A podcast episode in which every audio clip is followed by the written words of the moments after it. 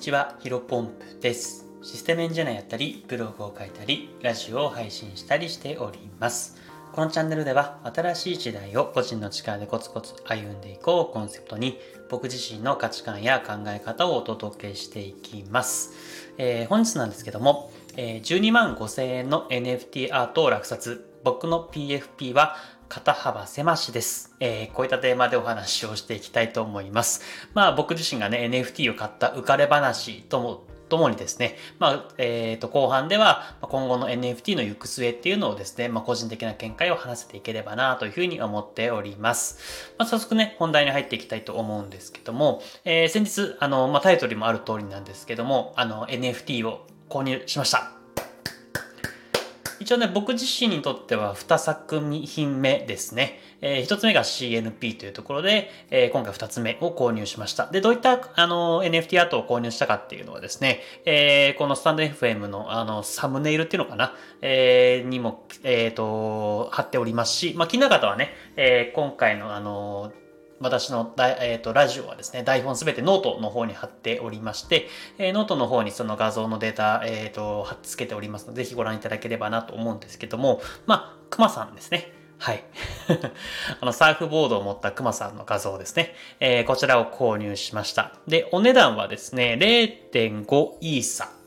になりまして、えー当時、その時買った時のレートだと1イーサが25万円ぐらいなんで、まあ大体、えっ、と、12万5千円ぐらいですね。えっ、と、まあちょっとガス代もあったんで、まあ20、12万6千、12万7千円ぐらいかもしれないんですけど、まあそれぐらいの前後の値段になっております。で、名前はですね、しっかりとあるらしくてですね、えー肩幅狭しいう、えっ、と、名前らしいです。なんか狭しっていうのも言うらしいですけど、あの、まあ、名前の由来はですね、なんか肩幅が狭い熊だからっていうので、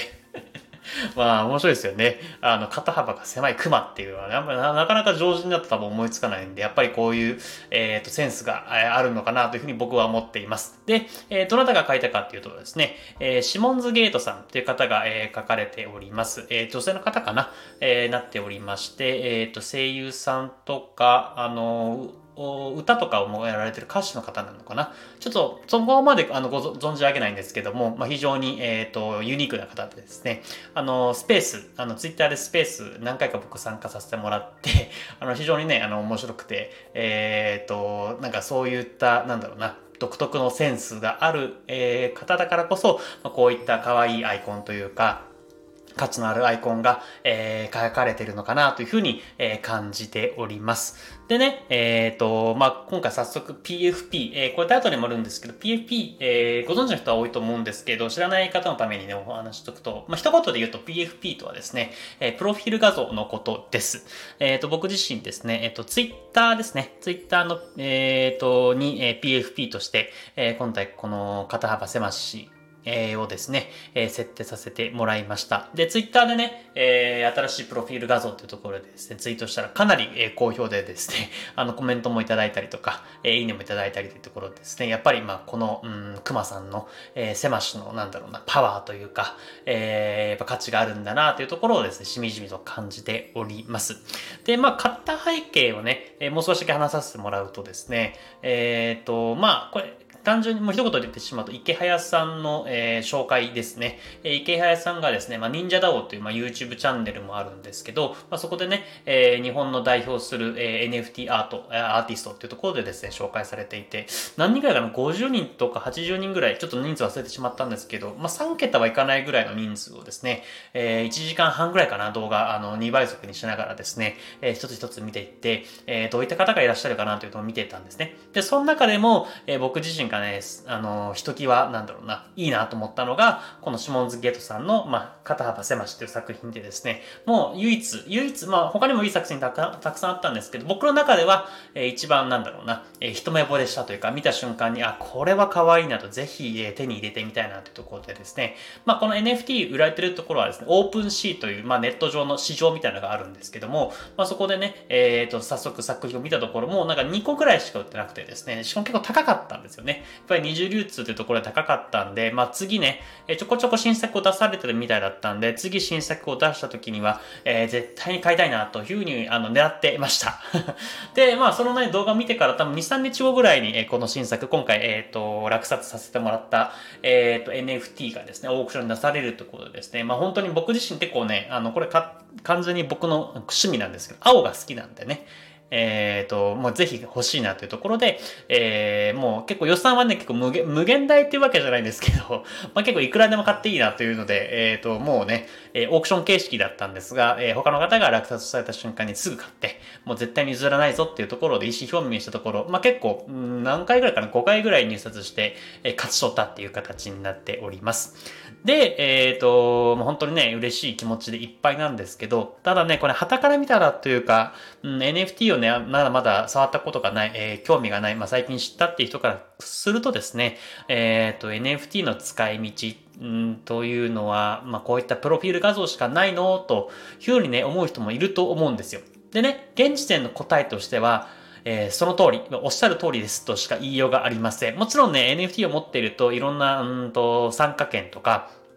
うんと、オンラインの、なんだろうな、オンラインサロンの、え、参加券をしている人もいるんですけど、やっぱり現時点ではですね、NFT といえばこういったさっき言った PFP、まあ、プロフィール画像に設定するしか、えー、まあ、使い道がないというのが、まあ、現時点での答えかなというふうに僕は思っています。まあ、なのでね、えっ、ー、と、まあ、NFT、えー、あんまり興味ない人からするとですね、まあ、こんなプロフィール画像に10万円以上も払うなんてバカじゃないのかっていうふうにね、思う人もやっぱり中にはいると思うんですね。で、まあ、これはね、あの、それは僕違っていると思っていて、まあ、これはね、やっぱりしっかりと明確な答えがあります。で、それは何かというと、え僕自身はこれからうんと当たり前になる、えっ、ー、と、前の、ま、先行者優位を狙えるんじゃないかなというふうに確信しているんですね。えー、まあこれね、どういうことかというとちょっとご説明していくと、あのー、今回のね、えー、僕が落札した NFT 肩幅狭しはですね、えっ、と、ホテルニュー種ヶ島かな？のホテル、に、の客室に、えっ、と、その、展示されるみたいなんですね。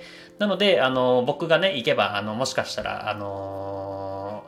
まあ、許されることはないと思うんですけど、現時点では。うん、あの、そういったところでですね、あの、客室に、えっ、ー、と、飾られるってことで、かなり希少性が、僕は高いと思っているんですね。で、まあ、さっきも言いましたけど、現時点では、例えば僕がね、NFT のこのね、片幅狭しの所有者だとして、ホテルに泊まりに行っても、なんだろうな、えー、特別割引になったりとか、うんと、いいサービスが受けられるかって言ったらね、100%そんなことはないと思うんですけど、きっと、まあ、3年後、5年後、まあ、10年後にはですね、そういった、まあ、10年も経たないかな、5年後ぐらいには、さ、あの、こういった NFT を持っている方こそ、えー、受けられるサービスとか、逆に NFT を持ってないと、えー、さっき言った参加できないオンラインコミュニティだけじゃなく、リアルな、うんと、集まり、コミュニティの集まりだったりとか、うん、それこそね、これから、あの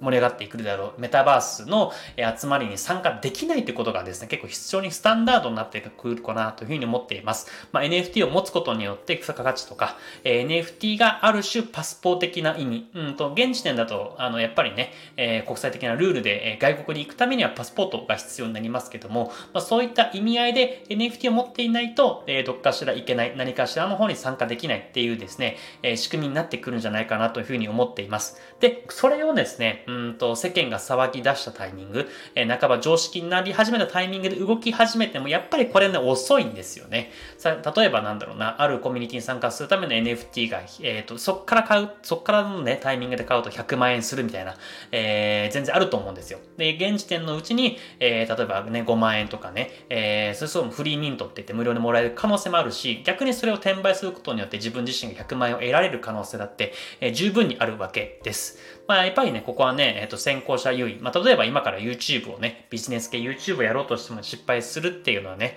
えー、目に見えてることだと思いますので、やっぱここは先行者優位。まあ、今から NFT に触っていくのがいいんじゃないかなというふうに思っています。やっぱりね、まだまだ参入できるチャンス、ものすごくあるかなというふうに思っているので、まあ、ぜひ興味ある方は NFT にチャレンジしてみてはいかがでしょうかっていうお話でございました。まあ、僕自身もね、まだね、NFT 今月に入って初めて買っております。で、僕自身ね、いろんなね、ね NFT だったりとか仮想通貨、まあ、ビットコインを買ったりとか、かしていて、えそういった気づきをあの僕のヒロモンブログで解説しておりますので、まあ、そこもね、えどんどんと記事を投稿しておりますので、気になる方はぜひぜひご覧いただければなというふうに思っております。え本日の話は以上です。それではですね、本日も新しい時代をこっちの力でコツコツ歩んでいきましょう。お疲れ様です。